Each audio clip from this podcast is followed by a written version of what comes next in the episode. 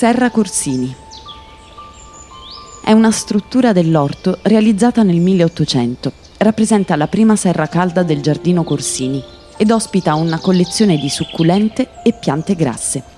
Le famiglie maggiormente rappresentate sono le cactacee, le agavacee, le euforbiacee e le crassulacee.